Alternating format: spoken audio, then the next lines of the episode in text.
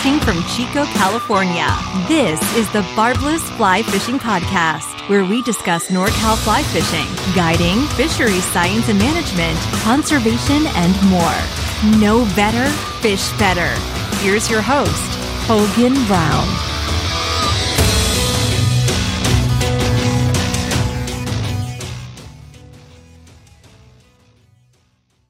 This episode of the Barbless Fly Fishing Podcast is brought to you by California Trout, working throughout the state to ensure we have resilient wild fish thriving in healthy waters for a better California. Support CalTrout's innovative science based work by becoming a member or donating today at caltrout.org.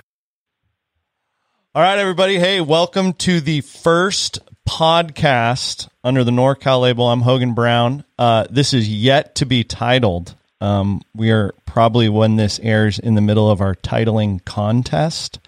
So uh, we're going to run with the yet to be untitled title.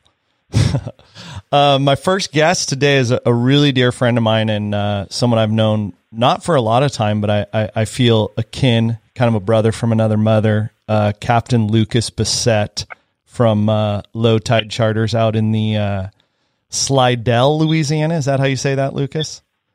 Yes, Slidell, Louisiana. Very good. yeah.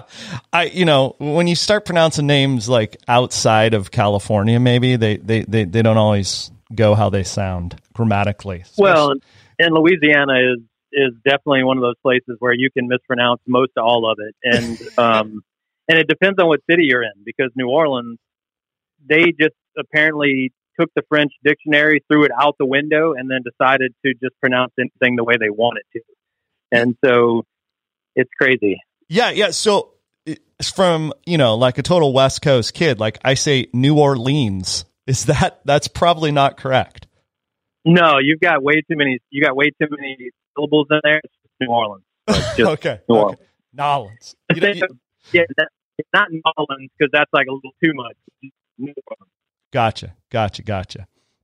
All right, so uh, I met Lucas. I'll, I'll tell everybody that's listening how I met Lucas. Um, I got elected about a year and a half ago to the uh, AFFTA board, the American Fly Fishing Tackle Association, and uh, I ran for it, assuming I would not be elected because I'm just a lowly fishing guide here in the state of California, and uh, I actually got elected, mind you. And uh, so I walk into the board meeting, the first board meeting. I, we were in Denver, and uh, I look around and it is like a who's who of the world of fly fishing from presidents, marketing managers, uh, and I was instantaneously out of my league.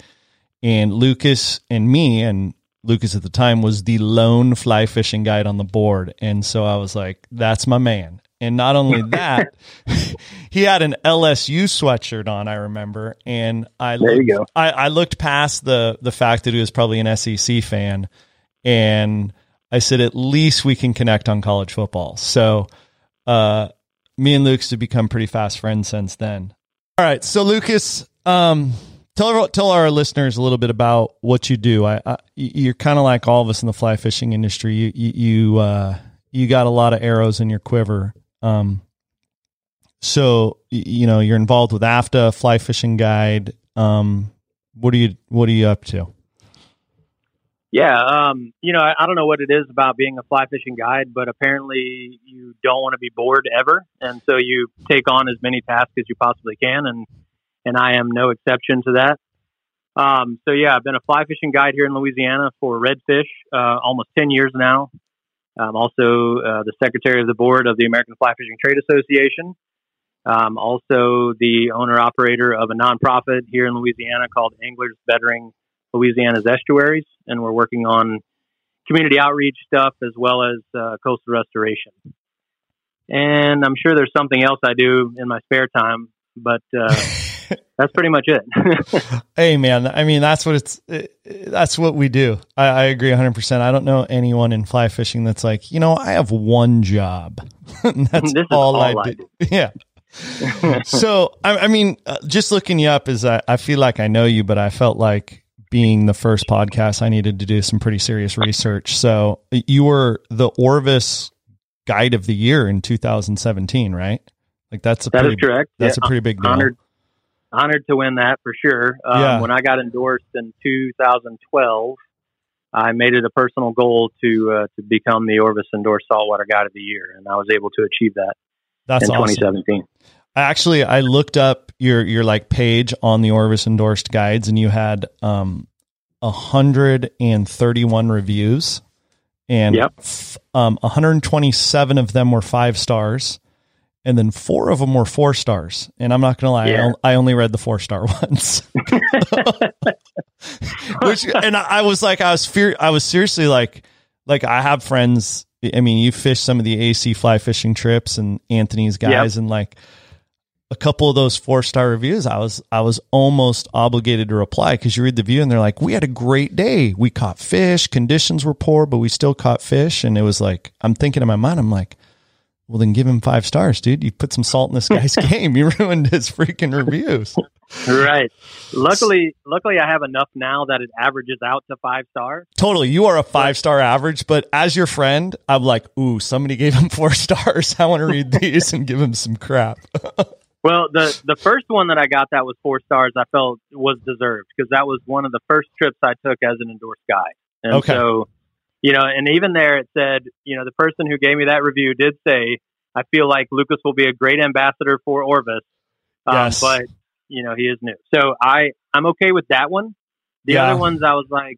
Ah, you know, everything that I could control, you said was really good, and so it's kind of unfair that the weather wasn't good, and you gave me Yeah, four stars. yeah. But yes, I agree. It, Oh no, I, I was I I mean it, I was like two beers away from having the courage to pop off. So I mean, just in defense of you, if I had seen that before noon, uh, you know, in the COVID situation here, I may have fired off on the keyboard. So, uh, you know, the other I thing. appreciate you not Oh yeah, yeah, I, you know, th- yeah, yeah. I wouldn't. Yeah. I mean, I would, but I wouldn't. So don't. I mean, I, I get the sentiment and I appreciate it.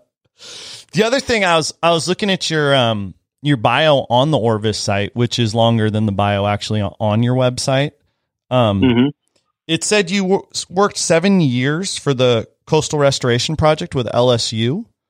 I, I had Yep. I, I didn't now are are you actually and I don't know this I mean are you actually an LSU graduate? No, I actually graduated from the University of South Florida in Tampa. Oh wow okay okay now Yep, South got accepted to LSU and University of South Florida and decided to head that way because my dad was living there at the time. gotcha gotcha now did you fish when you were in college down there? You know, I did a whole lot of bass fishing, freshwater bass fishing. Um, Yeah, did yeah. not do a lot of saltwater fly fishing. And I mean, now, looking back, I was like, what a waste. well, I mean, that's America's game fish right there. I mean, let's be real. Like, you know. It's true. It's true. There's no doubt. So what'd you The do wor- nice. what'd you do working for the for them for 7 years? I mean, was that a job or was that like an internship or what was that? No, no, it was like a real job. I got paid and everything. Wow. Um, yeah. So, you know, I always get made fun of because people tell me that, you know, I've got 40 years of experience, but only 20 years on the job. Um, that's, I'm one of those people who's had a lot of different jobs and this LSU job was sort of one in, one in many, but I got hired at LSU in 2006 working for a research, their research farm that was there just off campus and I was doing just like regular farm work, but for research. Gotcha. So I would go out and you know plant seeds and do all kinds of stuff. Very quickly realized that that was probably a bit under my uh, my skill level, and so I applied for a job in the coastal restoration sort of department, if you will, um, doing uh, marsh grass breeding. So uh, the the project was uh, tasked with looking for opportunities to create what they call public releases of marsh grass. So in coastal restoration work here in the state of Louisiana, if you're a like a public um, like grower of plants or you're going out there and you're doing coastal restoration work, you are um, going to be using grasses typically that you purchased from like a public source, so like LSU or, or some other opportunity like that. And anytime that you're you're doing this restoration work, you want as much variety and species as you can get, so that if a disease were to hit one specific you know uh, strain of, of a grass,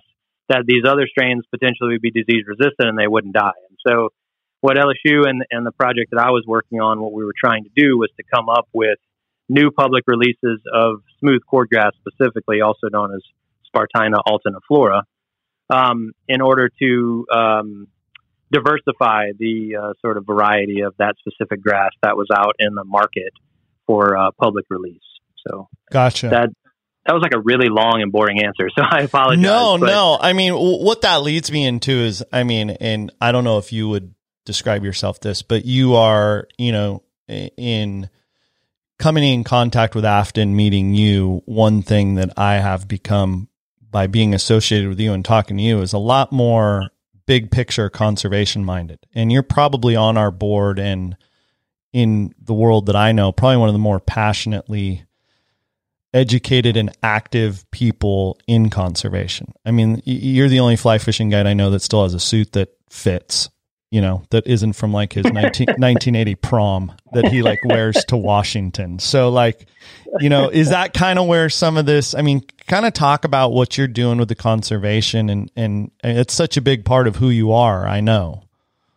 That's true. Um, you know, and fly fishing is really the, the litmus that I have, not litmus, it's a catalyst that I have to give credit to for getting as involved in conservation as I am because being born in the state of Louisiana, I was raised a certain way when it came to sort of the way that I viewed the outdoors. You know, this is called the sportsman's paradise, and in, in a sportsman's paradise, or you know, a really prolific area that you can catch or kill pretty much anything you want, anytime you want. the lack of respect that comes with that tends to be pretty prolific, and so. You know, the way I was raised is that I never remember thinking about a limit of fish or you know, when you were supposed to stop fishing. Like it was just you fished yeah. and then you hunted. And, you know, those there were rules there and you didn't want to get caught, but there wasn't any sort of conservation ethos that was instilled in me. And it's not that I, you know, I fault my parents or anything like that for it. It's just it was kind of culturally where it was. And when I got into fly fishing, what I realized is that when you stop focusing on a number and you start focusing on an experience, you tend to look outside of the boat a whole lot more. And the more that I looked outside of the boat, the more that I realized that I wanted to protect everything that I was seeing. Yeah, and so that's that right there. That statement is about as profound as I've ever heard. I mean that that's that's pretty damn good, dude.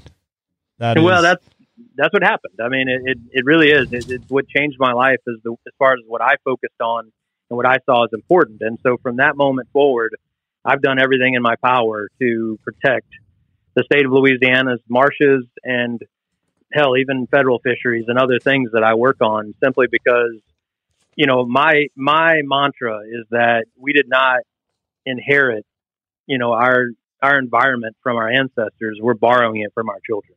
And that's what drives me, you know, every day to when I wake up till when I go to bed. And I just felt like I couldn't look my son in the, in the eyes and tell him that I didn't do everything in my power to make sure that it was as good for him and his kids as it was for me. And so, yeah, man. And, and I mean, there's no one, there's no, I mean, a lot of people toe the line or say the words, but I mean, it, it, you are the fly fishing guide I know that toes the line. I mean, you're the guy. I mean, the the question, yeah, you, you do. I mean, let's. I am after COVID. Does the suit still fit though? I mean, like I'm no hell no. yeah, That's right. What like, I was gonna say is I actually have three different suits. It just depends on how much I eat before I go to DC. And so I've got I've got like my ideal body weight suit. I've got the well, not looking too great suit, and I got the morbidly obese suit. So I, I keep I keep all of those uh, on hand and ready to go.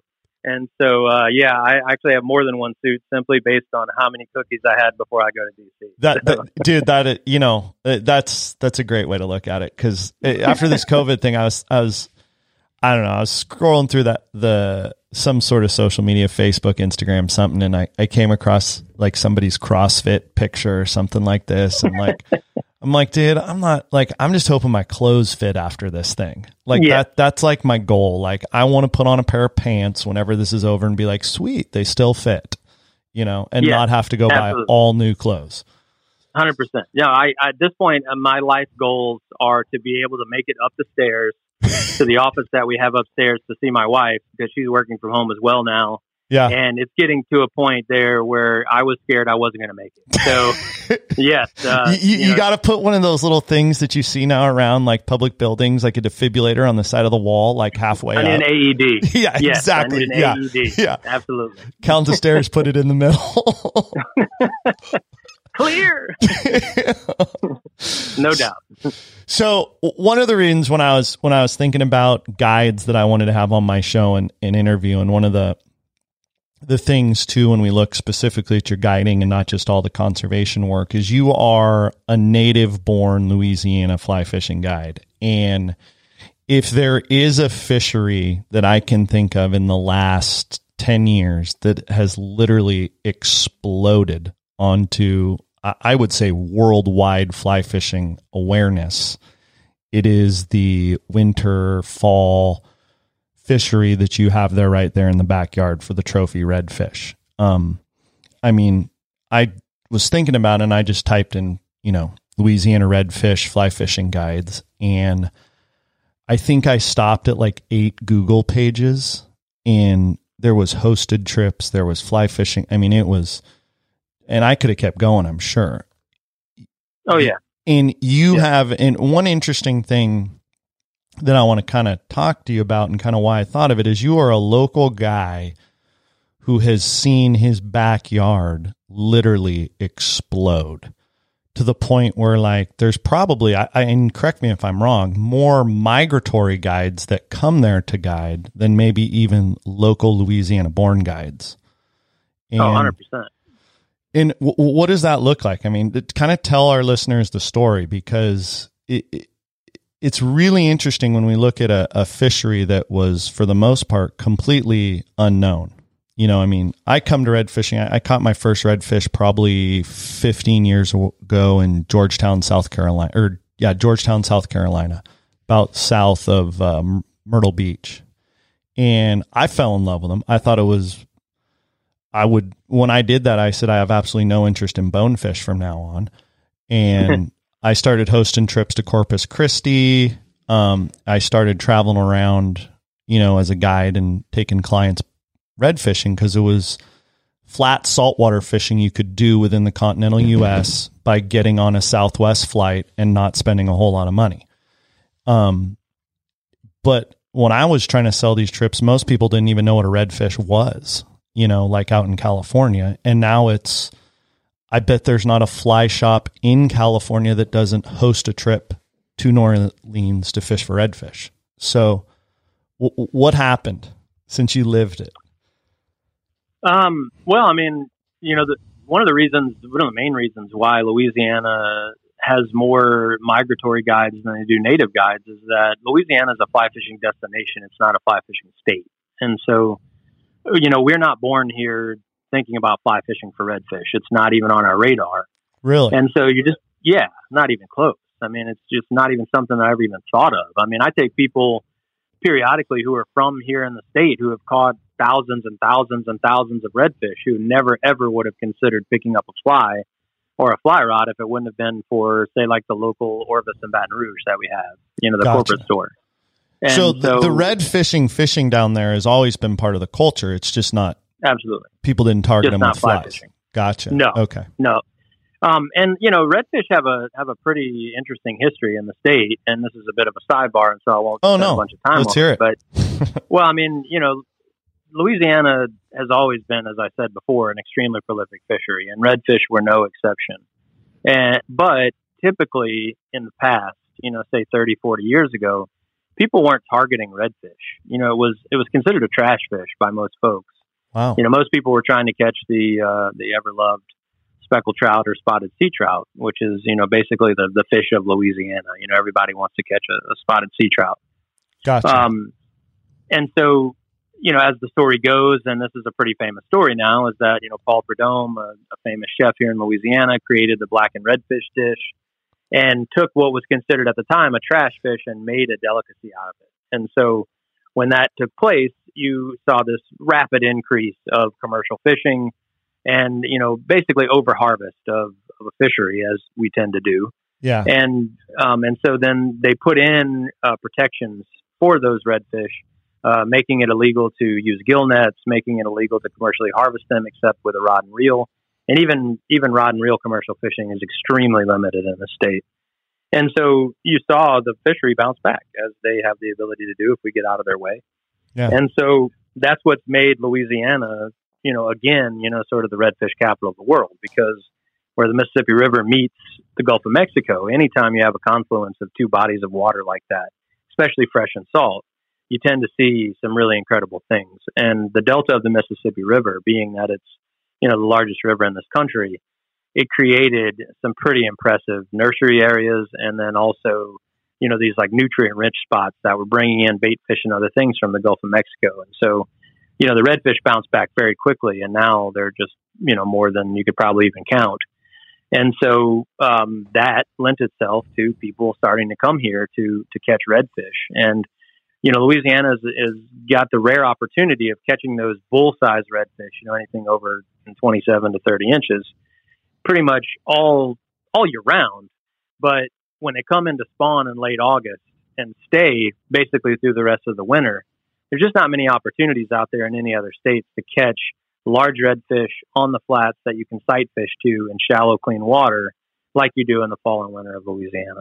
So it just it was a recipe for for you know an explosion at some point. Now it took a little while because you had guys 25, 30 years ago who were fly fishing for redfish but they weren't really advertising it. And then about 15 or 20 years ago, you know, you started to see a little bit of advertisement. And then about 10 years ago, you saw a real push towards, um, you know, everyone writing articles and making videos. And so it just, it, it just exploded onto the scene of the fly fishing sort of radar.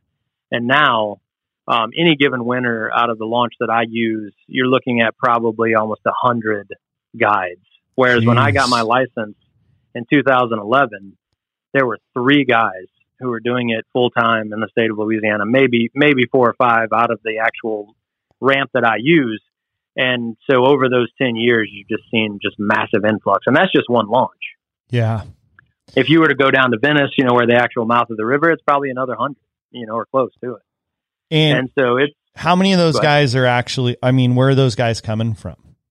They're from all over, man. I mean, we've seen them from Florida, Texas, Alabama, the Carolinas, Montana. Uh, I've seen West Virginia, Colorado, uh, wow, uh, Texas for sure. If I didn't mention that, um, I, you know, I it's, guess it's, it would make sense because for a lot of those guys, it's an off-season fishery, right? Yeah, like, absolutely, and that's yeah. how it and that's how the popularity got created. Is that you had tarpon guides from Florida who were looking for something to do in the winter, and were just basically selling trips while they were on the boat in the summer catching tarpon. And so they were like, "Hey, you want to come and do something really cool in Louisiana, you know, you need to come between October and December. And so that's basically how it got started is that those guys were looking to kind of, you know, create something during their shoulder season, which they did.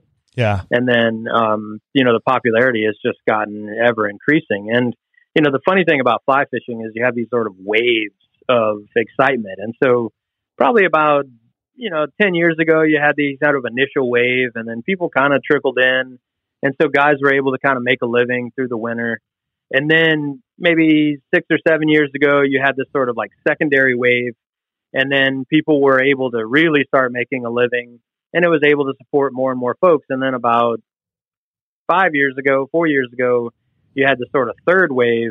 And that seems to have been like the biggest wave at the time was just this massive influx of people coming in thinking that you could only fish October through December and so anybody and their dog who wanted to be a guide in the state of Louisiana in those three months basically could be because yeah. there were so many trips that the people who were doing it full time just couldn't take them all. And so you started to see this influx of people coming in. And now I think what's happening is that that's starting to wane a bit because people have been having, you know, slightly less desirable uh, experiences, especially in the winter, because we've had this, you know, last four or five years of just garbage weather in the wintertime with cold fronts moving through and a lot of wind and clouds.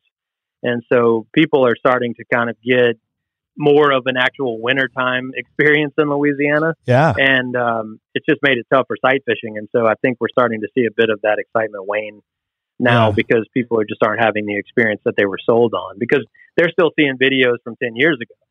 Well, you know, or eight uh, years ago, go- or five years ago. when I when I look back on the the red fishing I've done, I mean, it was spring and summer. You know, I mean, I, I think about going to the south in the winter, and it's like a, I mean, statistically, the chances of you hitting good weather, it's like you know, not really good on a normal winter. Not great. Yeah, you know, and I remember going in the spring and summer, and I mean, it's yeah, it's hot, but heck, we're in California. You know, 100, 100 degrees here ain't nothing. So, and it's consistent, and you get plenty of shots at fish, and maybe you don't get the big ones, but you know, you get a Well, lot and- of shots. Well, and the guys who live here year round are, are starting to really dial in on that summertime fishery, you know, and, Yeah. and starting to realize that as far as like the final frontier goes, you know, summertime in Louisiana is what wintertime used to be. In Yeah. that you're not seeing any other boats. You know, everybody kind of goes away as far as the migratory folks. They're going back to their respective fisheries. And so you get you get Louisiana to yourself again. And so Yeah. the guys who are who are native or who are are local, you know, staying here year round, I've really dialed in the the summertime experience, and so you're getting this totally different opportunity now. And yes, it's hot, and and you know there's horse flies at times and other things, but the weather is so consistent that you can almost mark your calendar based on okay, it's going to be hot and calm in the morning, the humidity, and then it's going to you know kind of go through that until about one or two o'clock. Thunderstorm's going to pop up. It's going to rain. Like you're going to Yeah. run off the Yeah, water. that's for a bus. exactly. Like, I mean, that is like I remember going down to like Corpus Christi and like I could plan on like Lone Star and oysters and a half shell at the oyster bar by like two thirty. You know what I mean? it was like yeah, we were, storms run you off. Yeah, Yeah. you're gonna bang fish in the morning and it's gonna get hot and that humidity is gonna build and you know you're bellied up to the oyster bar by two o'clock and you know get up early the next day and do it again all pickled and ready to go. So That's it. yeah, that's it. Now, it, I mean, you talk about it is it, we've seen fisheries in California do similar, but not like that, man. I mean, the growth from three guides to a hundred at one ramp is. I mean, can the fishery sustain that? Is it a sustainable fishery with that level of guides on it? I mean, a hundred. I mean, I think of a hundred boats going out of a boat ramp, and I, I like want to crawl under the desk. You know, It's- Right. And I mean, don't get me wrong. It, it's rarely that you're going to see all 100 at one time. I Oh, mean, totally. But I mean, even if it's Uh, half that, even if you're you know exaggerating by fifty percent, that's still insane. Right. And, and, and I mean, there are definitely days that I've seen almost 50 skiffs launch. So it, it does, it does happen. Um, yeah, And there are, and there are between, you know, a, a 10 or 15 mile radius of, of boat launches, those other 50 are somewhere in there, you know, so there is, there is typically, you know, around 100 folks, most likely, give or take. Um, but, you know, sustainable in the, in the, in the Louisiana that I know, no, absolutely not. You know, one of the things that made Louisiana special, um, you know, in the in the past was that it was a beginner saltwater fishery. Like, absolutely. you had, you know, foolish fish who were hungry, who didn't see any pressure, and so they were coming to the boat if you used a trolling motor. Like there was, well, that's a- how I was I a thought it when I was red fishing. I mean, that's how I like. I I was said in the beginning, like losing interest in bone. It's like I remember going out and hitting literally redfish on the head with my fly because my cast was so crappy, and they turn around and eat it. Like, Yep. I mean, it, it, why would you fly to Christmas Island to have to like belly crawl across the sand to, f- you know, catch a bonefish when, you know, it just, I, I told, that's how I always sold it to people is I was, you know, I had clients that were like, yeah, I want to go down and do this and this and this. I'm like, well, you better go red fishing first, you know, get your chops. So, well, and and that's you know there are times that that does still exist. You know, again, the spring and the summer, you tend to have a little bit more opportunity. Uh, the fish tend to be a little less pressured, but nowadays in the winter, I mean, when I first started guiding, if I went to a spot, I could say with all the confidence in the world that the last person to fish that spot was me three days ago. Now I couldn't tell you if somebody fished it three minutes ago. oh, And and what's happening is that you know there's there's a, a pretty vast expanse of marsh, obviously, yeah, um, but there's only so much of that marsh that's going to fish on a regular basis, and then that even gets narrower whenever you add weather into it. So if the wind's blowing really hard out of a certain direction, that's going to limit where you can go. And so you're just getting this, you know, this sort of inundation of people on these same spots over and over. And I mean, fish aren't dumb. You know, they No. they get to where they understand what pressure feels like, and so it changes the way that they act. And one of the things that you know is is difficult for Louisiana as a state is that while I see the beauty in it, and a lot of other people do too, it's still not the beaches of Florida. You know, it's it's muddy and Yeah. brown in the wintertime and you know, yes, there's New Orleans, but you know, even the novelty of that wears off at some point. And so, if Louisiana's not fishing the way that you were sold on it, there's not a whole lot to do if you're not fishing. You know, and there's definitely not a whole lot to look at if it's not happening. And so, you know, I think what's what's sort of happening as far as sustainability goes is that people are being disappointed because expectations were so high Yeah. from all of the years of videos and articles and all those things that even though Louisiana is still a better red fishery than most places, it's not Louisiana in the Yeah. in the historical sense. And so people are starting to lose interest in going to a technical fishery that was sold as the first experience you could have. Yeah. I, I so can I think- completely relate to that. Yeah. and that's and that's basically where we are right now. Is that Yeah. you know it's still better than most places on any given day, but it's not what people were sold. And Yeah. so now what you're having is that not only is there an influx of, of customers who are coming in with unrealistic expectations, but because the competition has gotten so steep, people are willing to basically feed into those expectations in order to get people on their boat. And it's not a it's not a sustainable delivery system anymore. You know, it's not something that you can achieve if you're promising what was achievable ten years ago. Yeah. It's just not the way it is. That's You know, and I, I think about that with like in in the fisheries that we guide here in the in Northern California for stripers, and it's I mean y- your timeline could probably mirror mine with that in that you know, um, it's blown up like you know people have seen some of the biggest stripers ever caught with a fly rod over the last couple years come out of our fisheries and um the gear worlds here, the conventional bass anglers have showed up, and it's you know I get phone calls of guys where the first thing they want to they say is they want to catch a big striper, and it's like, well, you know, I, I don't want to take you with those expectations because that's not that's not a fun day. First of all, you know what I mean, and and your comment, like you said earlier, begin is that there's so much other cool stuff outside the boat that I want you to appreciate besides that one big fish, you know? Uh, people coming in with unrealistic expectations is just it's a horrible way to have to guide you know? Well, it it makes it almost impossible to get those five star reviews that we talked about earlier. absolutely. You know, not that not that it's all about the review, but for me, what it has always been, and this is something that whether you love it or hate it, you have to respect about me, is that customer satisfaction is paramount. Absolutely. I don't care about anything else. I don't care about anything else. And people, some of them love me for it, and some of them hate me. Not customers, but other guys. And that if we're on a group trip, I tell people manage expectations to the nth degree before the trip ever starts, so that when someone shows up here, they understand what they're getting into. And Yeah. that means whether it's big fish, small fish, whatever, all of those things come with a set of skill sets that you have to have. All of them come with a set of expectations that you need to have, and all of them will have results based on all of those things. yeah And to me, it's it's your job as a guide to make sure that no matter what they've been watching, no matter what they've been seeing, no matter what they've gotten themselves all frothy about, that they understand what it is that they can expect based on you, based on your best educated guess. yeah And so for me, what I've done is, you know, some people even consider me negative at times because I'm the classic underseller.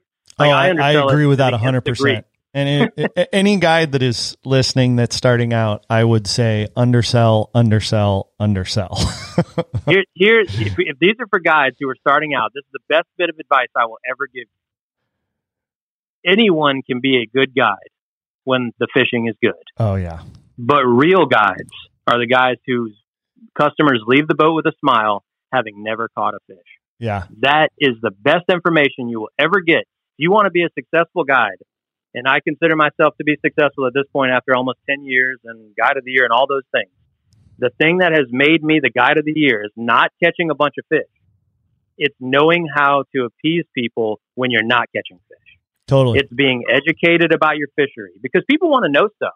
oh I mean, absolutely I get more questions about what that is, whatever that is. You know, I get more questions about what plan is that. What is that? You know, what eats oysters? What is what's Yeah. this water doing? Why does it look like this? What's Yeah. this bird? You know, what's what's that animal? You know, I get those are the questions that you're fielding on a regular basis. You know, how does the shrimp fishery tie into this? What happened with the oil spill? How was Hurricane Katrina affected? And all, you know, what, how did that affect this place? You know, if you don't learn those things, you are doing your customer a disservice. And you need to know everything you can possibly know about your fishery so that the times when you aren't catching fish, which spoiler alert, it's a lot of the time, it's a whole hell of a lot of the time. Yeah. you need to make sure that you're able to entertain the hell out of those people so that when they get off the boat, they say to themselves, I laughed and I learned something. Yeah. And that's all you can do. Yeah. That's all you can do. Oh, and that, that's great advice, especially in a fishery like where you're at that is such a foreign world for most people. You know what I mean? Like, eh, I mean, I don't. and get- and there's a lot of coverage of the state unfortunately that a lot of it's stereotypical and and a lot of it doesn't really te- you know touch on what's real in Louisiana you know there's there's a whole lot beyond swamp people you know there's a whole lot beyond all the things that you see on television that portray us as a bunch of bib overall wearing Cajuns you know like there's there's something. Those people are there, though. Let's be real. oh they exist they exist. Don't get me wrong. They Uh, did not have to look far to find those people for swamp people. I'm not saying that they're rare. I'm just saying that it's not everybody, you know, and, and so being able to being able to have candid conversations with people about the fishery that they're experiencing around them Yeah. and being able to fill those voids with real, good, solid educational information is paramount in my experience. Like that's what people want to know Yeah. because and that and you need to be able to convey how to fix their cast from the back of the boat and you better be able to do it in one or two moves because if you're going to just break down their entire cast on the day of the fishing you're ruining that person's experience Yeah. like you need to be able to say one or two things very quickly that they can do while you're standing on the back of that boat so that they can make just enough improvement to catch a fish. That's that's ultimately what they want. They want to be just good enough to catch a fish if they're novice enough coming into this thing. And the last thing you want to do is break down their entire cast the day of the fishing event. Well, because that's an interesting point because I mean, you being a flats guide logistically, you know, I in where we're at here in California, you know, I mean, most of our fishing's either done out of a drift boat or a jet boat, and a lot of the fishing that we do, clients do on their own as well, right? Like guys Right. that book trout trips go trout fishing on their own more so than they do guided trips, probably. And but a flats guide, like everyone that gets on your boat, the chances of them, like you're probably looking at like single digit days experience doing that. You know what I mean? Like you are taking, pe- you're taking people that are like, I've done it once or twice. Like if I hear that when I get into my boat in the morning of I've done this once or twice, like I'm like, oh, damn it. You know, how did I not screen this email and pass it on to the young kid? You know, like how did this get past the radar? But for you, h- how does that work? I mean, like I, I've probably, I mean, I've done a lot of fishing. I've fished my whole life. I mean, I probably maybe 20 days on a flats boat at most. Like, I mean, and that's a lot for probably what you see. oh absolutely yeah Uh, yeah to have someone like you would be a, a dream come true um, Oh, well, thank you. you know, it's it's just one of those things that you know you learn early on that you're going to experience that on a pretty regular basis, and so you you know you kind of add to your your quiver as you said earlier, and you you find ways to develop people quickly from the back of the boat, and and sometimes you have to get down and you you have to grab their arm and and help them if they're really kind of struggling with the mechanics of the cast.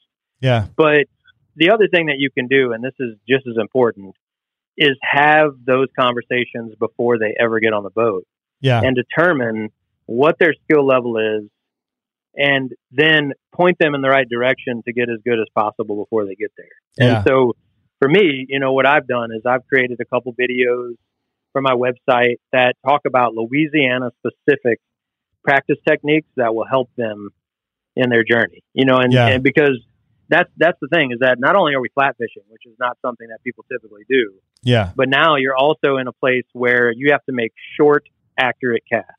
Yeah. And I tell people the hardest cast in Louisiana is the eight foot cast with your nine foot rod. Yeah. Like you show me how you're going to do that because most people aren't used to that. Most people, you know, because of the mechanics of a fly rod, having to load that rod with the weight of the line, Yeah. having to cast a fly in the leader is not something you're typically doing. with a but it's you know you twenty will pound do a lot. redfish closing in on it. You know. Exactly. Yeah. Exactly. But it is something that you will do a lot in the state of Louisiana. So, um, you know, a lot of it has to do with preparation prior to the trip as much as you possibly can. Yeah. And then the second part of it is that, you know, humans are humans and there are going to be a lot of the same mistakes over and over. And so when you get enough days on the water, within two seconds, you can look at someone's cast and say, okay, you need to do this and this. Yeah. And yeah. a lot of it is very simple mechanics. You know, Yeah. I, I had a guy just the other day who, you know, had fished a little bit in fresh water, but it became pretty evident pretty quick that, you know, as far as the mechanics of casting with an eight or a nine or a 10 weight, it just wasn't there. And so we, we stopped and we broke it down. And I said, okay, here you go. I need you to just do these two things, you know, pause on the back a little higher and, you know, do something else. I don't remember what it was, but, you know, by doing that, he got to where he could feel the rod load. And then once he had that sort of aha moment, it was just a matter then of, you know, him remembering to put those things in place. And that way, when you do see a fish and that opportunity does come, all you're doing is saying two things. Remember, pause on the back. Remember, put down Yeah. with more force. You know, it's just two things. It's not, okay, remember that you need to be on the same plane when you're casting. Make sure you're double hauling just right. You know, make sure your left eye is closed slightly. Yeah. You know, what I mean, like there's the and that fish is now in the next county. right, exactly, exactly.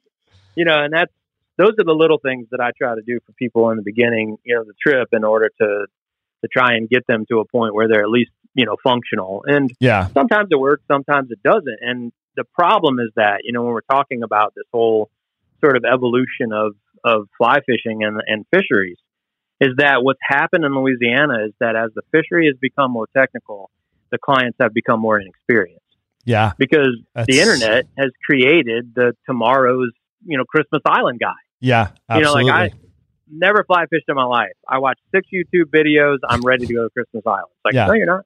no. No, you're not. But he's going to go, or she. Yeah. You know, they're going to go. They're going to go do their thing. You know, and that's and that's just as a guide, you have to adjust to those sorts of things and realize that used to be in the fall and winter. I got guys who were destination fishermen. Like they were the guys who traveled around the world. They had been flat fishing a number of times. They were solid, and they would book five days, yeah. maybe even six. Yeah.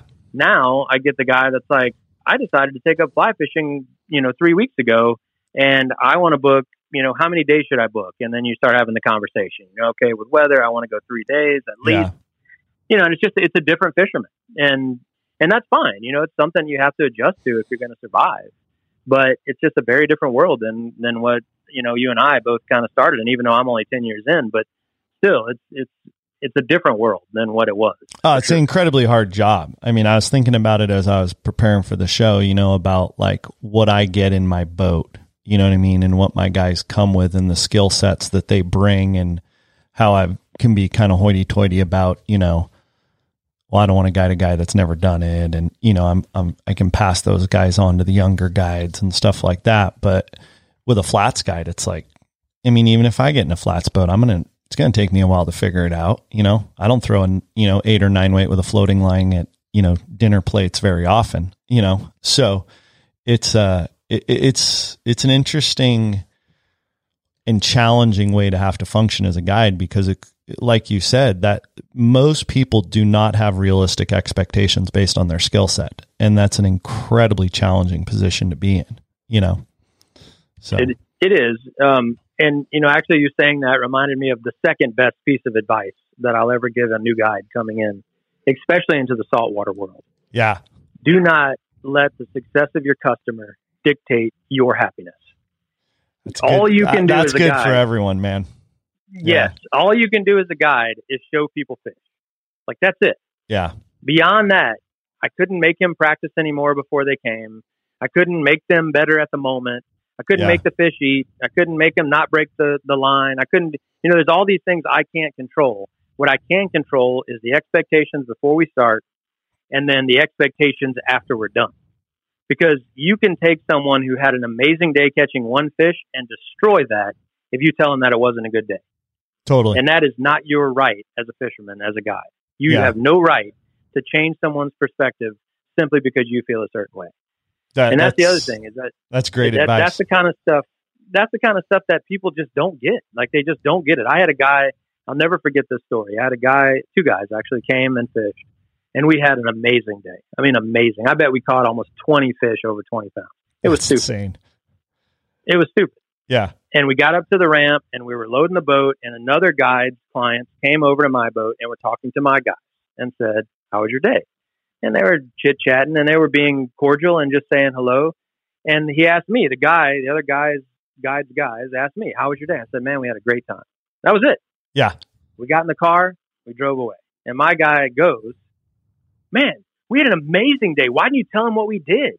And I said, "Because what if they caught less than us, and I destroyed that guy's good day because of what we did?" I said, "Or what if you caught more than us, and then you feel like shit because Yeah, it's a, that's a more than you no. Yeah, that's a no-win situation. I always, you Yeah. know, I, I know the I know the conversation. I mean, we all go through that. No matter if you're a, you know, a walk and wade, you know, trout guide or a salt, like the boat ramp conversation of clients and guides, right? Like, I know I'm just good. How was your day? Great, good day, good day. You know, just leave it at that. Yeah. Like why why get into, you know, the piston contest of saying, "Oh, I- you know, I caught this many fish and it was so amazing."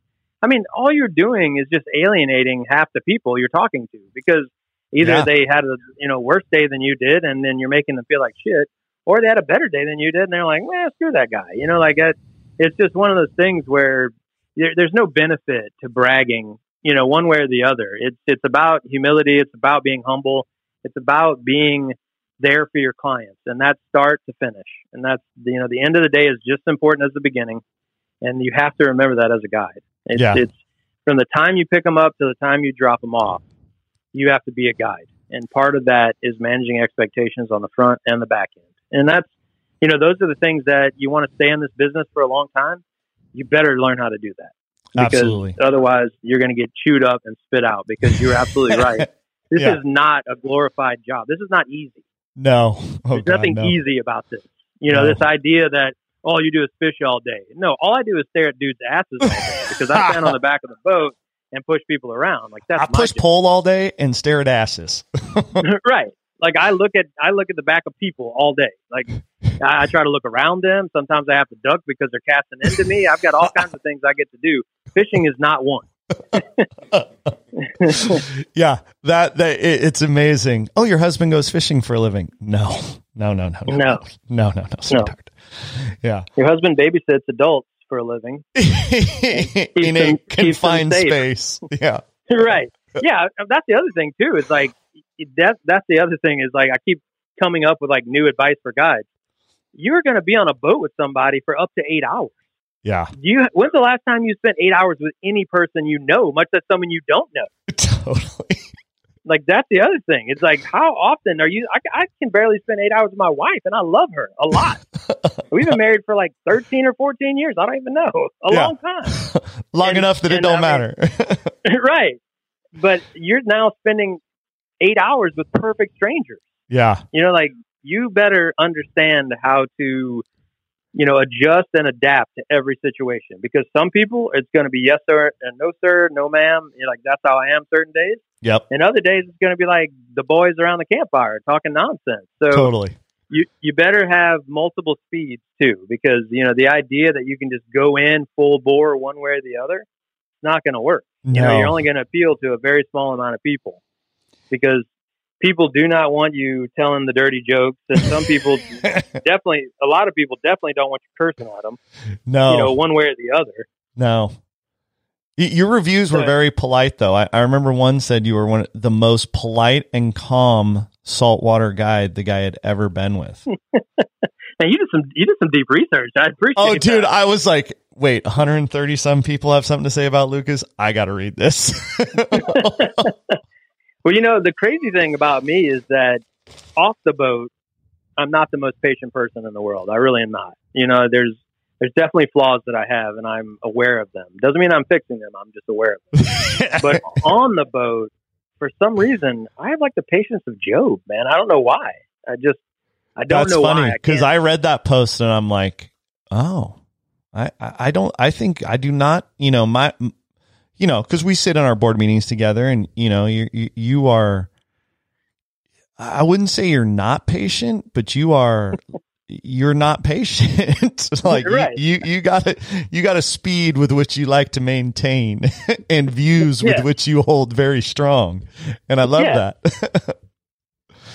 but yeah, there's there's definitely a, there's definitely a way about me, and and typically it's you know I've gotten a lot better as my boardroom demeanor over the years, but it I still am a pretty abrasive might be a strong word, but there are times where you know, I'm going to say what I want to say, and and I try to be polite about it. But there is definitely no sort of, you know, you know, making it making whether or not I, I mean it. You know, like people yeah, are oh, like, oh yeah, sure. he, he means what he says. You know, but but on the boat, for some reason, I'm completely different. It's a completely different demeanor, and maybe maybe it's the transformation that I had. You know, going from native Louisiana who kill everything to fly fishing guy. I don't know. I, I don't yeah. know what it is. Maybe there's a a certain amount of profound calmness that has overcome me, you know, on the boat. But I definitely am a different person on the boat. I, I, I think there's times that my wife wishes I'd back the boat into the living room so I can stand on it when we talk. But, uh, man, I, I, I would I would definitely like I have to you know I definitely go into a different mindset in the boat because uh, patience is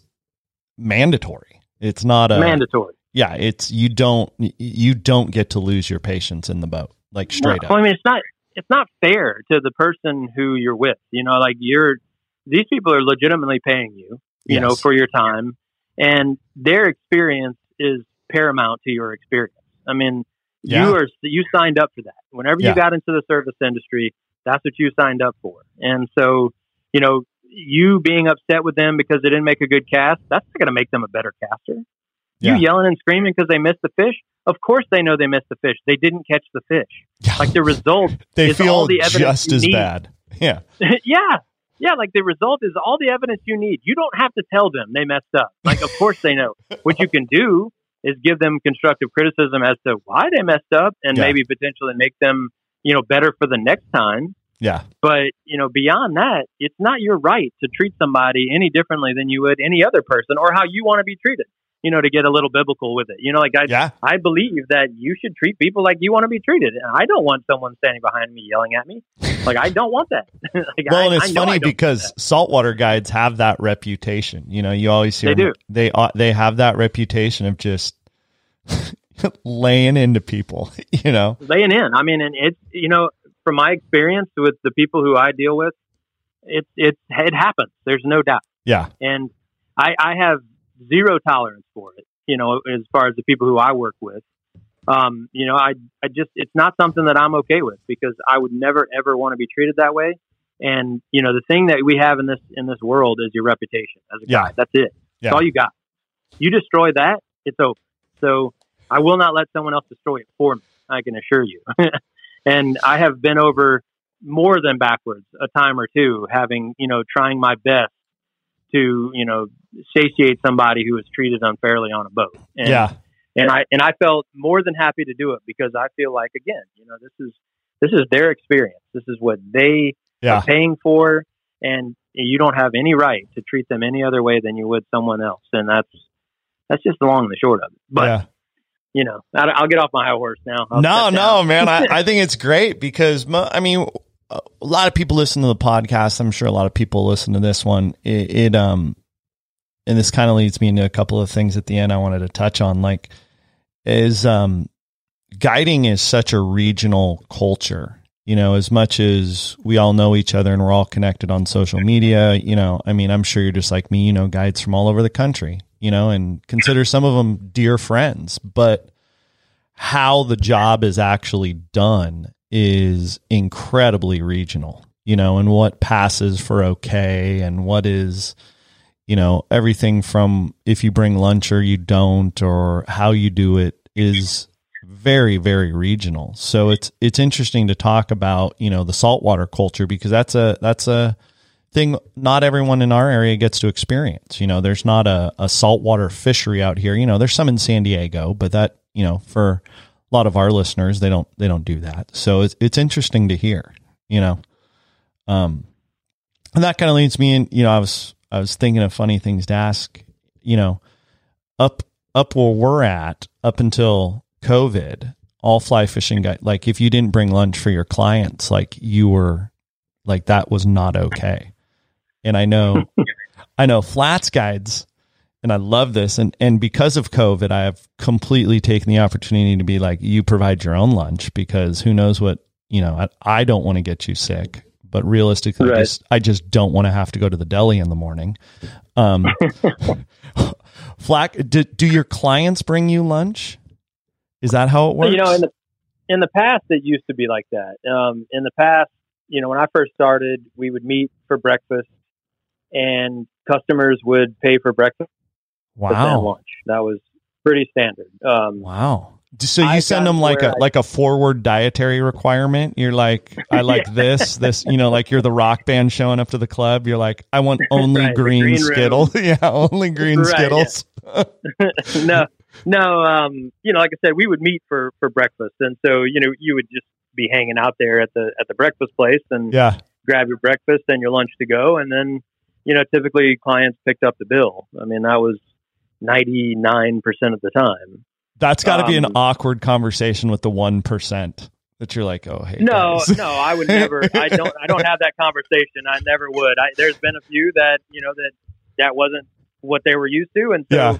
hell, I even had people who were like, "Okay, you're picking up the bill, right?" Because they're used to fishing other places where yeah, you know you provide lunch as the guide, and Yeah. those people I would pay for their lunch. You know, I mean, I got. I would never again. You know, customer service is paramount to me. So totally, totally. whatever whatever it took. You know, I mean, Yeah.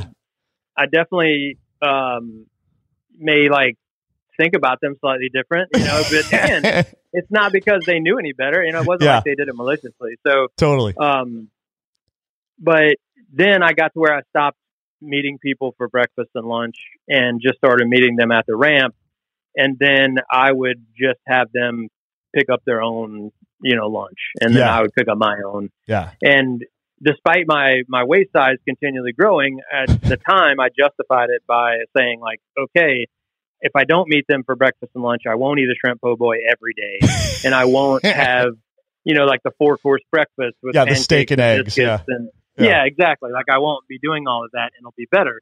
And while I don't consume as much food on the boat as I used to, I still continually get fatter. So um, apparently the choices are being made after the trip, but yeah. um, yeah, so I just I stopped doing that, and so now, you know, a lot of other people did the same thing, and you know, because like you said, it's it's regional, and It's so that super culture regional. sort of, and so that culture sort of it starts to kind of like permeate throughout even the region, and so Yeah.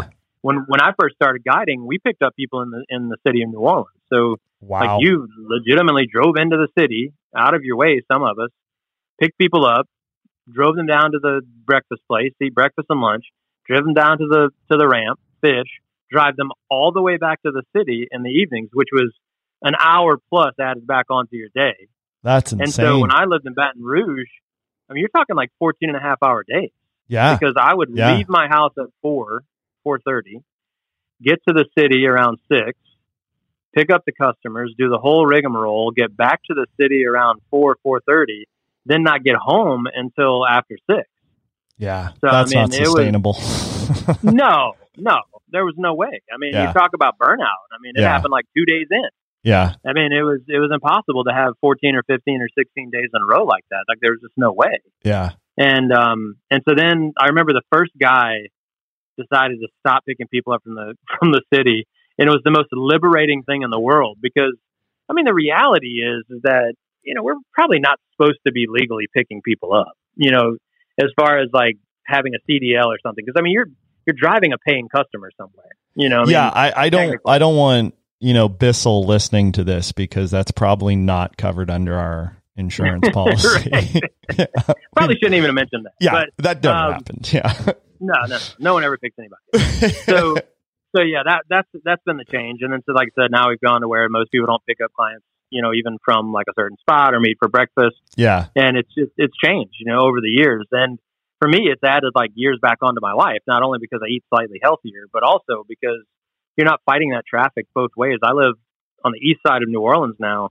and so I would legitimately have to pass the uh, exit off the interstate to get to the fishing spot to go to the city to then drive through the city. Oh yeah. You know, and that I, I can't. that itself that's probably not Yeah. light traffic either. Not in the evenings. No, Yeah. there was no such thing as light traffic in New Orleans because Yeah. just you know the city was not designed the right way, and lighting, you know, lights never seemed to work and Yeah. work properly, and yeah, it was it was a nightmare. I mean, I I definitely don't uh, miss those days.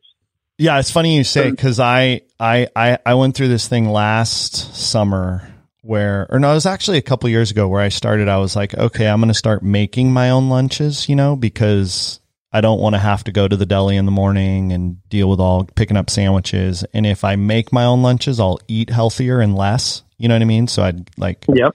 I was super focused on like not eating, you know, a whole bag of kettle chips and a Snickers bar and a giant deli sandwich every day. And what I realized is exactly what you, like it I didn't I I was a rock star at lunch and breakfast, but then man, when I got home, it was like pull up to the hog trough. I mean, oh yeah, I Oh, yeah. just about to hammered it. destroy half the stuff. in my yeah, I was like, "Mama, dinner better be ready when I come home because Yeah, Daddy's but, hungry." I mean, it's a lot. I mean, it's, it's a lot of burning calories on on those gigs. You know, I mean, you're out there doing your thing, you're working the whole time, you're standing. I mean, for me, like we literally stand in one spot all day. Which well, it, is- let's be very clear. You work really hard pushing a pole. Like I run a trolling motor. Like, I mean, well, okay. I mean, Yeah. so, so maybe it's a little bit easier, but you're still standing most likely. yeah, yeah, Um, yeah. And push poling, you know, this is something that's definitely evolved for me over the years. I've gotten a lot better at push poling, not because I can move the boat any better, Yeah. I've just gotten a lot smarter about it. Like Yeah. now, I know every bank that there needs to know where on a certain wind the wind will be behind me, and I can still have the sun to my back. yeah. Like I, I know exactly where I need to be in order to make sure that I'm not working too hard. Man, when I first started guiding, I would pull 30, 40, 50 yards directly into a 20 knot wind trying to get somewhere. now I'm like, we're going to just go ahead and idle in on the motor. I'm like, it'll be fine. it's all gonna work Yeah. out. yeah, they, those fish get they, they'll get scared for a little while, but they'll come back. I mean, like, yeah, I've gotten I've gotten a totally different mindset because I mean, you know, repetitive injury, you know, repetitive motion injuries are real, and it got to where you know my shoulder was killing me all the time. I got this like funny neck crick thing going, and yeah, it just was like, man, this is not sustainable. Like I can't do this. My body's not going to hold up. You know, every No. guy who's doing this, like the pulling stuff for 20 years, has got knee replacements, shoulder replacements. I mean, like just all sorts of stuff happening because you're standing in one spot all day, which is really hard on your body. yeah, And then you're pushing a boat around doing the same motion over and over and over and over hours a day. You know, it's just, yeah. it gets, it gets pretty rough on you for sure. Oh, absolutely. Well, so I, I, I had this long list of questions here about college football as well. If we ran out of things to talk about, so I'm I'm going to throw you one college football question and let you tell everybody how to how they can get a hold of you and check out some of the stuff you're doing. But I have this long list here. But is Joe Burrow going to be a good NFL quarterback? that was the first one. I know, I know guiding, I know fishing. I don't know You're not. if You're Joe not. Burrow's Oh, be you watched you watched the national title game on a laptop during a board meeting. You're right. You, mean, as big a yeah. fan as I am. I am definitely a, a I'm definitely an LSU football fan. There's no doubt. I mean, based on based on the experience that I have with Joe Burrow and watching him lead Yeah. what was arguably the best college offense of all time, um, I would say, and those aren't my words; those are other people's. Words. Um, I would I would say that if he has a good offensive line in front of him, he will be a good NFL quarterback. I mean, okay, that's okay. what it really boils down to. I mean, the guy has the skills to do it. He's got the brain to do it. he seems I mean- incredibly intelligent. The times I've heard him interviewed, you know, The- well, the football intelligence too. I mean, his dad Yeah. was a coach for you know fifty some odd years, it seemed, or something like that. yeah, Um, you know, or at least in football for fifty some odd years. I mean, he has the know how, and at least listening to the coaches here at LSU talk about him, he was instrumental in developing a lot of the offense that was played last year. I mean, he was the one who understood what needed to happen. He helped the wide receivers practice. He helped running backs practice. I mean, it sounds like he understands the game of football like the greats do. yeah, You know, your Drew Breeses, your Yeah, Brady's, absolutely. your Mannings. You know, and so with that kind of knowledge and experience in the game of football, and really, that's not coachable. That's just something you learn on your own. well, and that sounds like translates, got- right? Like that goes from college to pro. Yeah. and and it, and apparently he's extremely driven, like to a point where he's almost like Tiger Woods used to be, where Yes. you thought he was an asshole because he never talked to you, Yes. but in reality he was just in the zone and he Yeah. just needed to be there. yeah. And so it sounds like, based on those things, that he has an opportunity to be a great quarterback in the NFL. I think a lot of it is going to depend on the team around him. I mean, like Yeah. anybody else, he's only one man. And, you know, one of the main reasons that LSU's team was what they were last year was because of all the parts. Yeah. I mean, all of those things had to be there. You know, you don't have the same team without, you know, uh, Justin Jefferson or without, you know, some of the other guys Yeah. around him who, Who- were having the years that they had. Who is following up Joe Burrow? Who's going to be the QB this year? uh, young kid, younger kid named uh, Miles Brennan. Miles um, Brennan. he's he's been on the team for a couple years now. Um, seems like he's intelligent as well. You know, he Yeah. hasn't had a ton of, of experience or opportunity just based on you know Burrow coming in and kind of taking the team and doing what he was doing. yeah. But it sounds like you know, again, this is just stuff I'm hearing. I mean, I don't know anything, but um, I'm sure you're like, me. he- You read everything. I try. I try to read some things. I try not to get too deep into it. You know how it is, man. I mean, know. you can destroy something good That's if you true. read everybody's That's opinion true. about it. That's true. That's true. Um, I hear you. but it sounds like he is intelligent, and it sounds like he's got a drive. It sounds like he's definitely got the arm. I mean, he was a he was a pretty high recruit Yeah. coming out of high school. Is he a um, big kid or a is he a big kid? He's not as he doesn't seem quite as big as Burrow Yeah. in the sense that Burrow was pretty stocky. Yeah. Uh, He's definitely. I don't think he's going to be as tough as Burrow. I mean, Burrow was you know just Oh, dude, he was an beast. Like, animal. Yeah. yeah, hit him hard and he just comes back harder. You know, Yeah. and that just that kind of hard is is again, you know, it's just not every day you see that kind of stuff. So, Yeah. um, it sounds like you know people are are feeling pretty confident about this year's team, and so you know, hopefully he got enough experience under under Burrow, and you know, hopefully we maintained enough talent around him to do you know to be decent. I, I don't expect us to go win another national championship, at least not in the way that we did this year, past Yeah. year. But um, you know, but then again, you know, that team was just unbelievable. So Yeah. you know, expectations are once again, you know, managing expectations. Yeah. I'm I'm trying to just be realistic about what we have. I think Brennan's going to be a good quarterback, but he's I just don't know that he's going to be Burrow. Yeah, and I mean that I was looking at your guys' schedule, and I mean you got you got three games that are like probably cupcake games, but that's it. I mean that the schedule's tough. You know, That's that's a, but then that seems to be what LSU does every year. It's like Yeah. we just take on like okay, you got we want the best from every conference. It seems yeah. like.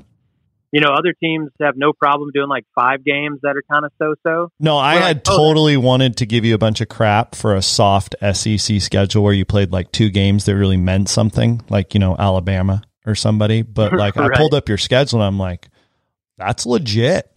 You know, I can't. I can't do that now.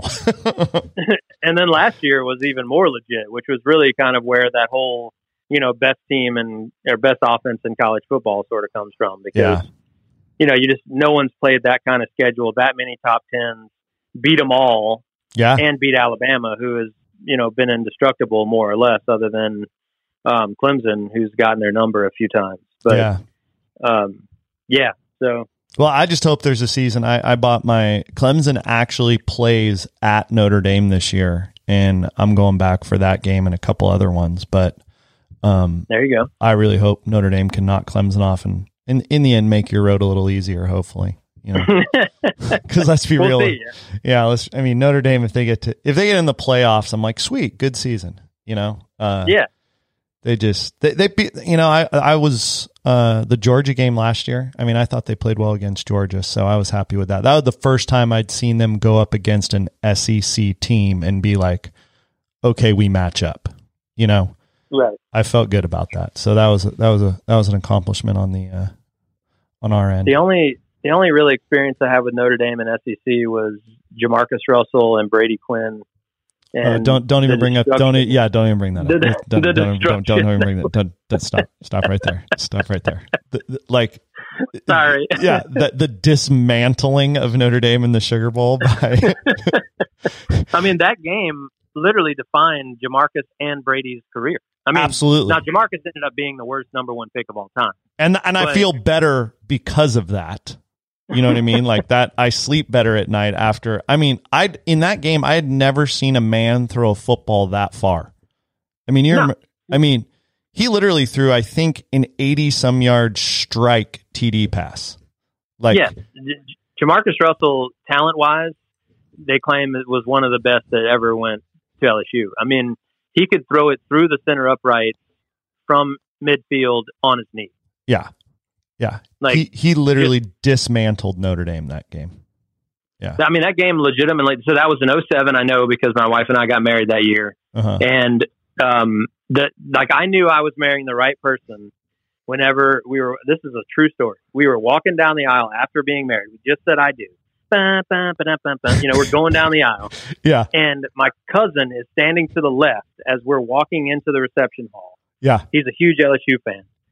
My wife goes, "Did Jamarcus go first in the draft?" That's the first question she asked after ba, ba, ba, da, ba, ba. like literally. So we get mar- we got married April twenty eighth, two thousand seven.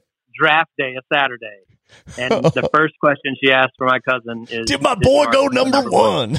number one?" And I'm like, "Baby, I love you. I love you so much." now let's go put all some all our money on the Raiders. That's it. I'm betting against Pete Rose. That's great.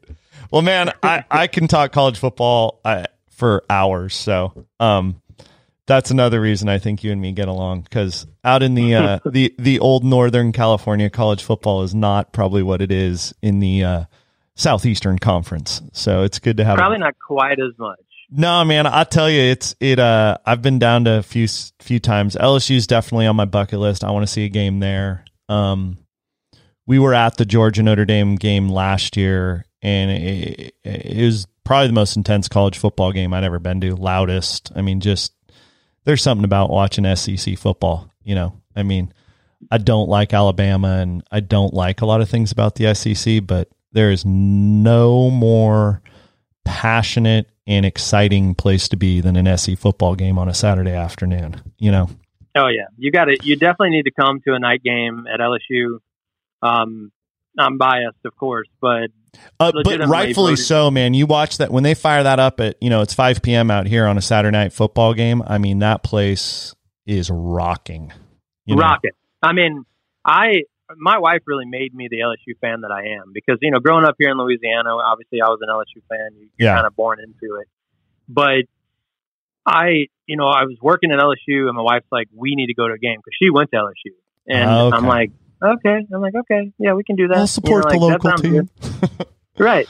So we go, and at the time, the stadium only held like 92,000 people. And I say only because now it's like Yeah. 102. yeah, But I just, I remember going in there and going, holy shit. Like, is this, is Yeah. this normal? Like, what, like the hair on the back of my neck stood up. Oh, yeah. Just the, the sound of 92,000 people out of their gourd. the same thing. yeah, right. Yes, Yeah. just like some visceral like noise that Yeah. was, and I'm just like, oh my god, this is amazing. Yeah, So yes, I will say that before you uh, before you leave this earth, you need to see an LSU football game on a Saturday night in Baton Rouge.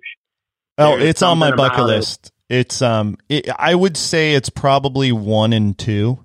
You know, I really want to see. I have not, and I kick myself because they restarted it. But I want to see uh, a Michigan Notre Dame game at the Big House at Michigan. You know, I can see that. yep. um, but I I would say LSU's number two on that, just because Yeah. it, it, it- it's such. It's always been storied. You know what I mean? It's not Yeah. like they just came up on college football or they just got good or just got into the like that place has been the place to see a college football game since I was watching college football in the like 80s. You know what I mean as a kid. Oh, no doubt. Yeah, So- consistently voted in the top five. Probably should be in the top two places in the country to watch a college football game. Yeah. Um, and it's because it's the whole experience. I mean, there's just the camaraderie of tailgaters. Oh it's yeah. not like you know, it's not like a parking lot that they tailgate. I mean, this is the entire campus of LSU. When we played Florida in 07, so same year, you know, that Jamarcus went in the first round, Yeah. we played Florida and won in four overtime, or no, uh, and one overtime, but with four fourth downs. Like I remember tailgating for that game. There were 250,000 people on campus. That's insane. 250,000. The metro area of Baton Rouge is 250,000. so you doubled So- the population. we double the population potentially in one day. And so just that experience alone, and everybody's cooking amazing food. It's not like Oh yeah, this know, is the South. and- yeah, this is the real deal. Like you got this is not tailgate tailgating in. Palo Alto at a Stanford game. No, Yeah. no, no, no. This is not like egg. You know, like uh, this is not uh, avocado toast and like whatever y'all are doing. Like this is Way to just nail the California stereotype. yeah, no problem, no problem, no problem. Um, yeah, this is like full cochon de lait hogs, yeah. jambalaya, gumbo, you know, the whole nine yards. Like depending on the game it is, depending on what kind of food it'll be, you know, like there's very theme specific foods based on the game. You know, so like the Florida game, there are people cooking alligator.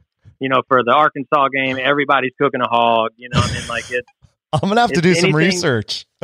I'm gonna have to. yeah, you got to I got to pick my game based on the menu. based on the menu. Exactly, that's the way to do it. Yeah. oh. Well, hey man, I really appreciate you coming on and doing this with me. This has been great. I No mean, problem. you and me can probably talk here for three or four hours, but Easily. easily.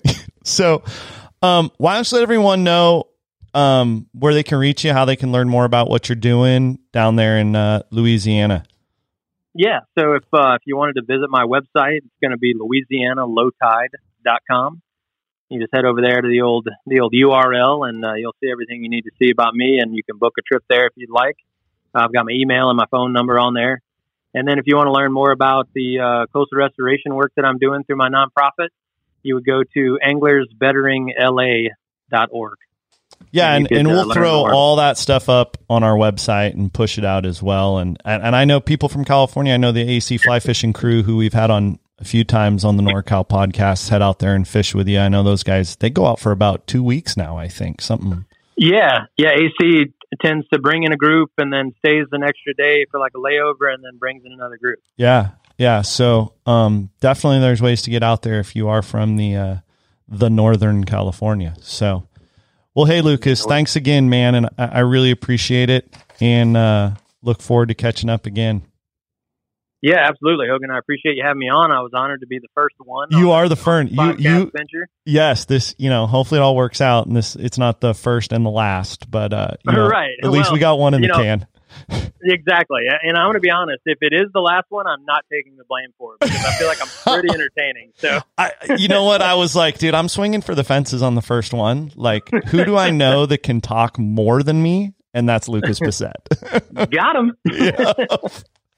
All right, buddy, man. I really appreciate it. Be well, and I'll talk to you soon. Yeah, y'all too.